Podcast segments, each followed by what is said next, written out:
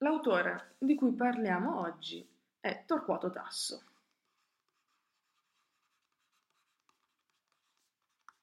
Partiamo con qualche informazione bibliografica su mm, chi è questo Torquato Tasso. Allora, si tratta di eh, uno scrittore nato a Sorrento l'11 marzo 1544. Sua madre, eh, Porzia de Rossi, era una nobildonna toscana mentre il padre, di nome Bernardo, eh, era originario di Bergamo ed era un gentiluomo di corte, ehm, era segretario del principe di Salerno e proprio per questa ragione sarà costretto a seguire il principe di Salerno in esilio quando questi sarà accusato di aver partecipato ad una congiura contro l'Inquisizione. Eh, dopodiché Torquato segue per lungo tempo il padre è che da uomo di corte qual era si sposta nelle varie corti della penisola italica e quindi va prima alla corte di Della Rovere ad Urbino dove viene a contatto con quell'ambiente cortigiano che sarà un ambiente importantissimo anche per l'esperienza eh, letteraria e non solo, quindi anche sociale successiva di Tasso. E nel 1556 intanto è morta la madre è morta la madre di Torquato senza che lui nemmeno eh, avesse potuto rivederla e salutarla, e questo comparirà in un'opera, in una famosa poesia delle rime. È questo dispiacere di non poter ritornare nel grembo materno, allontanandosi dai dolori eh, della vita contemporanea e dalle sue sofferenze. Intanto nel 59, nel 1559, Torquato segue il padre che ancora una volta si sposta, va a Venezia e lì, eh, per suggestione dell'ambiente di questa città che è impegnata nel conflitto con i turchi, a soli 15 anni, perché è questa l'età che ha Torquato nel 59, inizia un poema epico. Un poema epico di argomento storico, perché mh, mm, parla della prima crociata, e che si chiamerà Gerusalemme questo poema però eh, sarà presto lasciato interrotto. Seguendo la storia e l'evoluzione della vita arriviamo negli anni 60, nel 1560, eh, con un nuovo trasferimento perché Torquato si trasferisce a Padova, passa a Padova all'inizio per frequentare la prestigiosa Università del Posto e lì vi studia in un primo momento diritto poi di fatto si sposta verso lo studio delle discipline a lui più congeniali, quindi la filosofia e la letteratura. E Padova è un momento molto importante nella vita di, di Torquato perché Padova era il centro principale dell'aristotelismo in Italia. E, e questa esperienza, eh, incontrando anche i filosofi come Sperone Speroni, che era uno eh, dei rappresentanti più autorevoli dell'aristotelismo, incideranno notevolmente, lo vedremo in alcune opere, sulla ideologia eh, letteraria di Torquato. Sull'esempio del padre, a 18 anni, eh, Torquato scrive anche un poema, prova a scrivere un poema epico di argomento cavalleresco, il Rinaldo, questo perché suo padre, questo Bernardo, eh, aveva scritto un poema completo, un poema cavalleresco, e così prova a imitarlo anche il figlio, 18 anni, con il Rinaldo. Incomincia anche a comporre le rime d'amore. E Tasso intanto aveva già accumulato esperienza eh, soggiornando in varie corti italiane, ricordiamo Urbino, Mantova, Ferrara, e quindi si era completamente inserito in quel mondo così mondano, così elegante, di così alta raffinata cultura. Però oltre alla corte, un altro elemento che ehm, influenzerà la formazione del poeta è quello dell'accademia, eh, che nel secondo Cinquecento era diventato il centro per, per eccellenza dell'attività intellettuale. Eh, pensiamo a Padova, eh, posto in cui mh, Tasso fu in rapporto sia con l'Accademia degli Infiammati, poi fu ammesso in quella di, degli Eterei, quindi ebbe modo di conoscere anche questo spaccato e di viverlo dall'interno, quello dell'accademia, essendo, ehm, essendo fatto entrare in due di esse. E ricordo che le strutture e la struttura dell'accademia è molto cambiata nel secondo Cinquecento rispetto a quello che noi possiamo ricordare dell'istituzione dell'accademia nel pieno umanesimo nel Quattrocento ora l'accademia era una struttura chiusa, ehm, era molto gerarchica e si erano trasformati in organismi sempre più burocratici, sempre più formali, quasi rigorosamente ossequienti alle direttive del, del potere. È proprio dalle accademie che eh, si spingono e si promuovono le difese a oltranza delle regole aristoteliche, che tendono però a ridurre il classicismo rinascimentale in una rigida precettistica fino a farlo insterilire e un autore sensibile come, come Tasso se da una parte accetterà le istanze e i requisiti di questa filosofia, dall'altra combatterà per le angustie e i limiti, e i limiti troppo stretti di questa precettistica. Però, continuando con volando su, sulla sua vita, arriviamo nel 1565 e questo è un anno importante. Nel 1565 è l'anno in cui fu assunto al servizio del cardinale Luigi d'Este. Allora, in che contesto siamo eh, con questo personaggio, con Luigi d'Este? Ma siamo nella corte di Ferrara adesso e la città, proprio nel momento in cui Tasso viene assunto da, da questo cardinale, era in festa per le nozze del duca Alfonso II. E quando Tasso arriva lì a Firenze e cita le sue parole, questa città gli apparve una meravigliosa e non più veduta scena dipinta e luminosa, piena di mille forme e di mille apparenze. Quindi rimane colpito dalla, dalla città di Ferrara e affascinato. E proprio qui, in effetti, il poeta trascorre gli anni più felici, più sereni, più anche produttivi dal punto di vista della creazione poetica. D'altronde quella di Ferrara era una delle corti più sviluppate d'Italia, che aveva una lunga tradizione che risaliva al 400 e, e Tasso si inserisce bene nei rituali cortigiani, ne era già abituato, aveva già avuto esperienza della vita nella corte e quindi facilmente viene apprezzato eh, dai gentiluomini, dalle dame per le sue abilità, le sue doti poetiche, la sua eleganza. Eh, frequenta anche gli ambienti culturali del posto, stringe rapporti con eh, i prestigiosi intellettuali del luogo, fino a quando non passa eh, al servizio diretto del duca come gentiluomo stipendiato. Quindi la, la sua funzione mh, ufficiale è quella di essere un gentiluomo Stipendiato cosa vuol dire? Ma eh, di fatto non ha incombenze precise, non ha incarichi come poteva avere Ariosto, così burocratici, così amministrativi e ben precisi. Qui ha tutto il tempo di dedicarsi eh, serenamente alla poesia, essendo anche pagato, quindi avendo la sicurezza di un'entrata fissa. La corte ferrarese era stata molto amante della letteratura cavalleresca, aveva avuto Boiardo, aveva avuto Ariosto, quindi Tasso fu molto, que- eh, molto probabilmente per questo fu grandemente stimolato a lavorare ehm, sul, sui poemi epici. E nel frattempo, visto che la corte richiede anche dei, dei giorni festosi con delle feste, compone anche dei drammi che vedremo come la Minta e, e e Retorrismondo. Ma con la conclusione della fatica del poema, e quando parlo del poema intendo, intendo dire la Gerusalemme liberata, che è la, a cui lavora in questo momento, si spezza anche l'equilibrio quasi completamente nella sua esistenza. Eh, quest'opera era, era fondamentale, l'ha coltivata in maniera radicale, con un fervore, uno spirito di sacrificio immensi e, e vi guardava con inquietudine e insoddisfazione, era tormentato dalla, dal desiderio di costruire un'opera perfetta, aderente sia ai canoni letterari sia a quelli religiosi. Addirittura va, va a Roma siamo nel 1575, per sottoporre il suo poema al giudizio di un gruppo di letterati.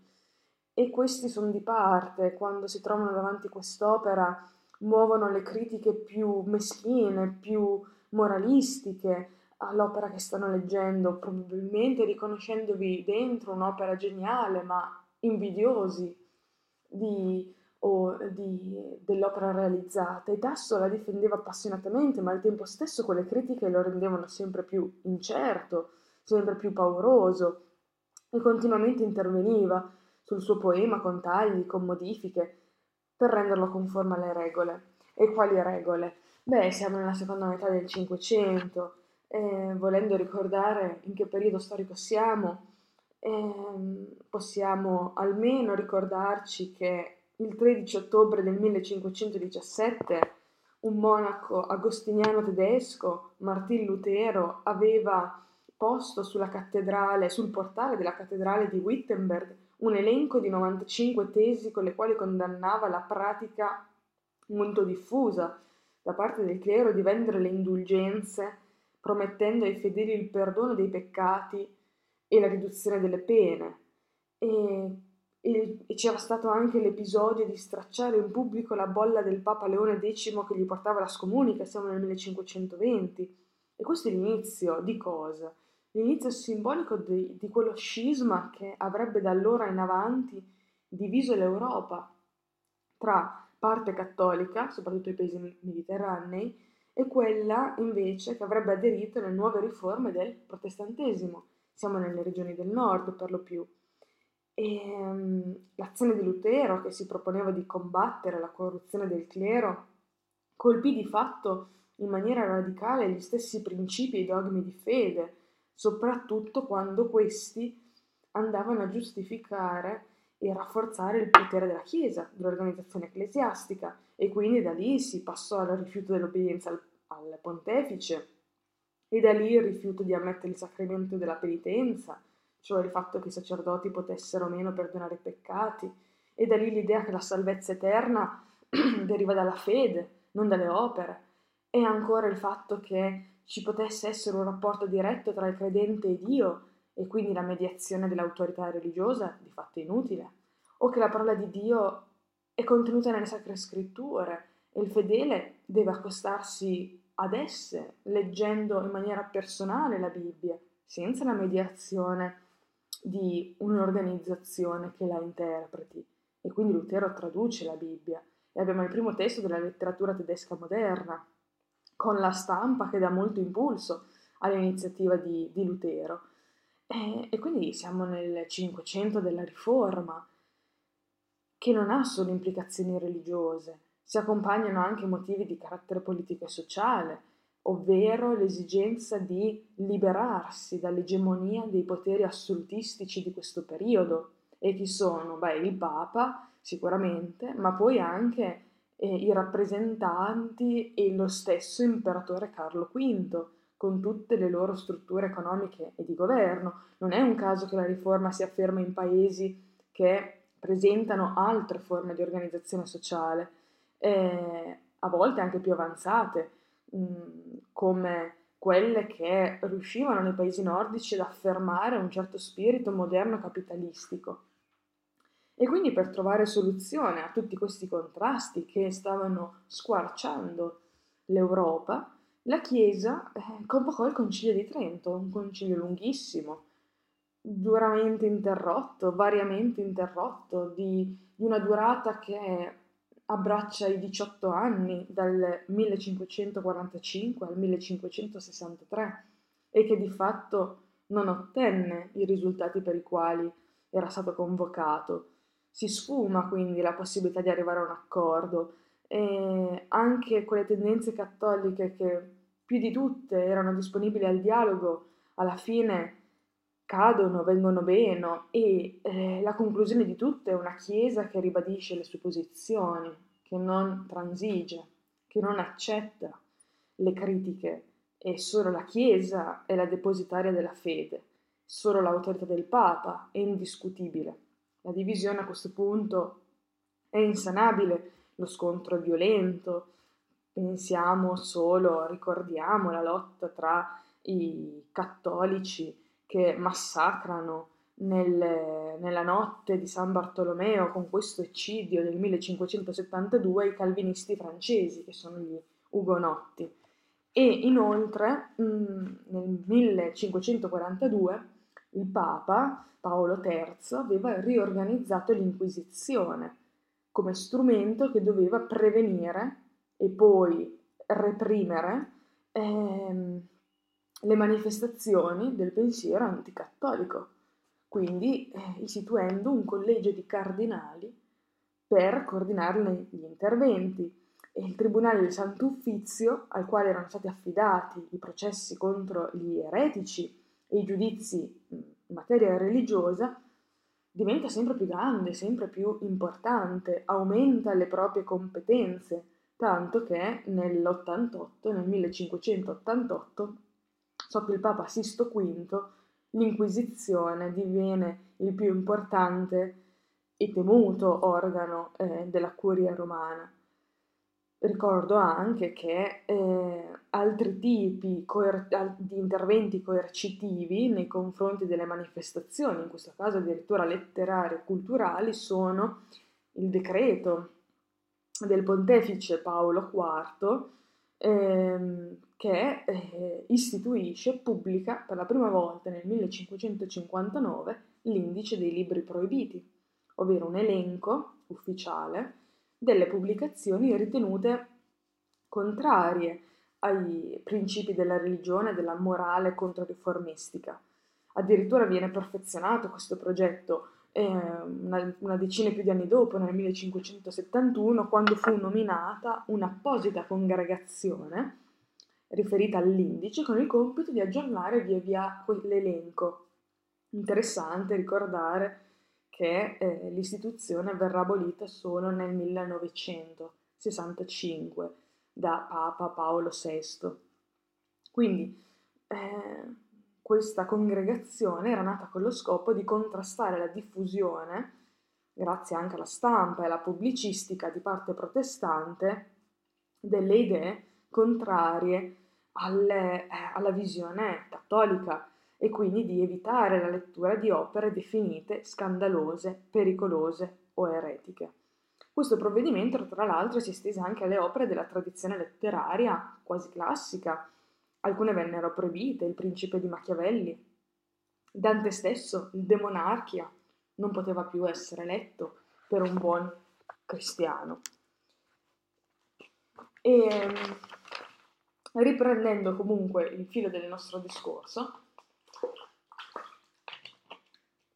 dal punto in cui l'abbiamo lasciato prima di ripercorrere la storia del periodo, ehm, ricordo che eh, Tasso nel 76, nel 1576, compose anche un'allegoria, un'altra opera, l'allegoria con cui, eh, mediante l'attribuzione di significati allegorici, appunto, tentava di giustificare gli episodi amorosi contenuti suoi, nel suo poema, che sentiva non conformi ai precetti eh, morali così austeri della Controriforma, ma che non riusciva a tirare via per l'armonia del poema stesso. Agli scrupoli letterali del poema si aggiungevano anche quelli religiosi e quindi fu ehm, il poeta fu assalito da dubbi maniacali sulla propria ortodossia nella fede, nella fede cattolica, tanto da arrivare a sottoporsi volontariamente all'Inquisizione di Ferrara per fugare i propri dubbi. Fu assolto naturalmente, ma questo eh, non valse a calmarlo e questi sintomi inquietanti eh, tornavano spesso, a volte peggioravano perché erano accompagnati da mania di persecuzione. Una volta eh, sappiamo che ritenendosi spiato da un servo, gli scagliò contro un cartello. Il duca lo fece rinchiudere nel convento, poi Tasso riuscì a scappare.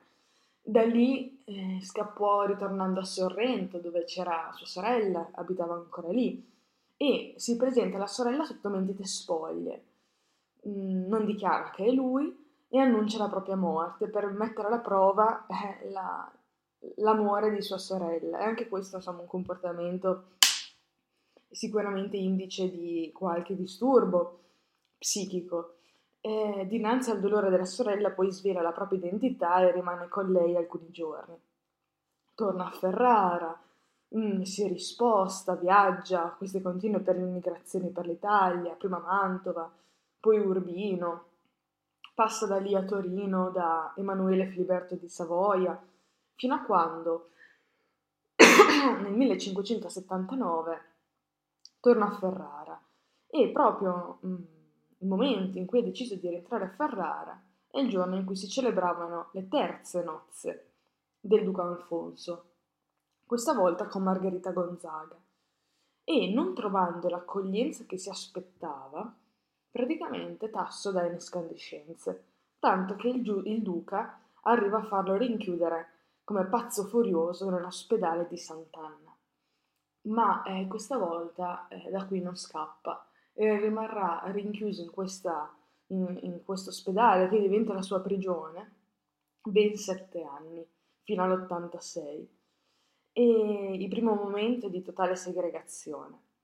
Passando il tempo gli viene concessa una relativa libertà mh, mm, che gli consentiva di ricevere visite, ma anche di avere libri e quindi studiare e poter scrivere e in questo modo sfrutta questi anni eh, per la propria attività letteraria, scrive tantissime eh, rime, poesie, molta parte delle lettere, buona parte dei dialoghi.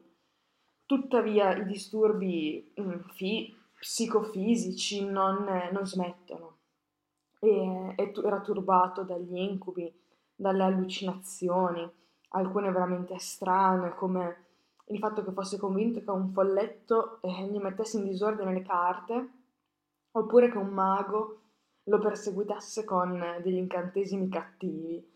E, e quindi mh, viaggia tra questi stati d'animo da una parte che sembrano risvegliare delle manie di persecuzione, dall'altra da, eh, pensava di essere vittima di, di ingiustizie oppure viveva delle tendenze autopunitive, ehm, scrive un sacco di lettere e queste ci fanno capire quanto soffrisse perché chiede continuamente aiuto e soccorso. Ehm, abbiamo anche studiato il motivo per il quale il duca di Ferrara ehm, fosse riuscito, avesse pensato di tenere prigioniero in un ospedale che di fatto era una prigione un uomo così importante come Tasso, che all'epoca era già famoso.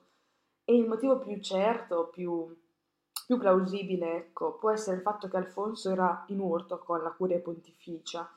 Perché? Perché c'era di mezzo il territorio di Ferrara, a chi dovesse andare, e la curia pontificia pretendeva che alla morte del duca Ferrara tornasse alla chiesa.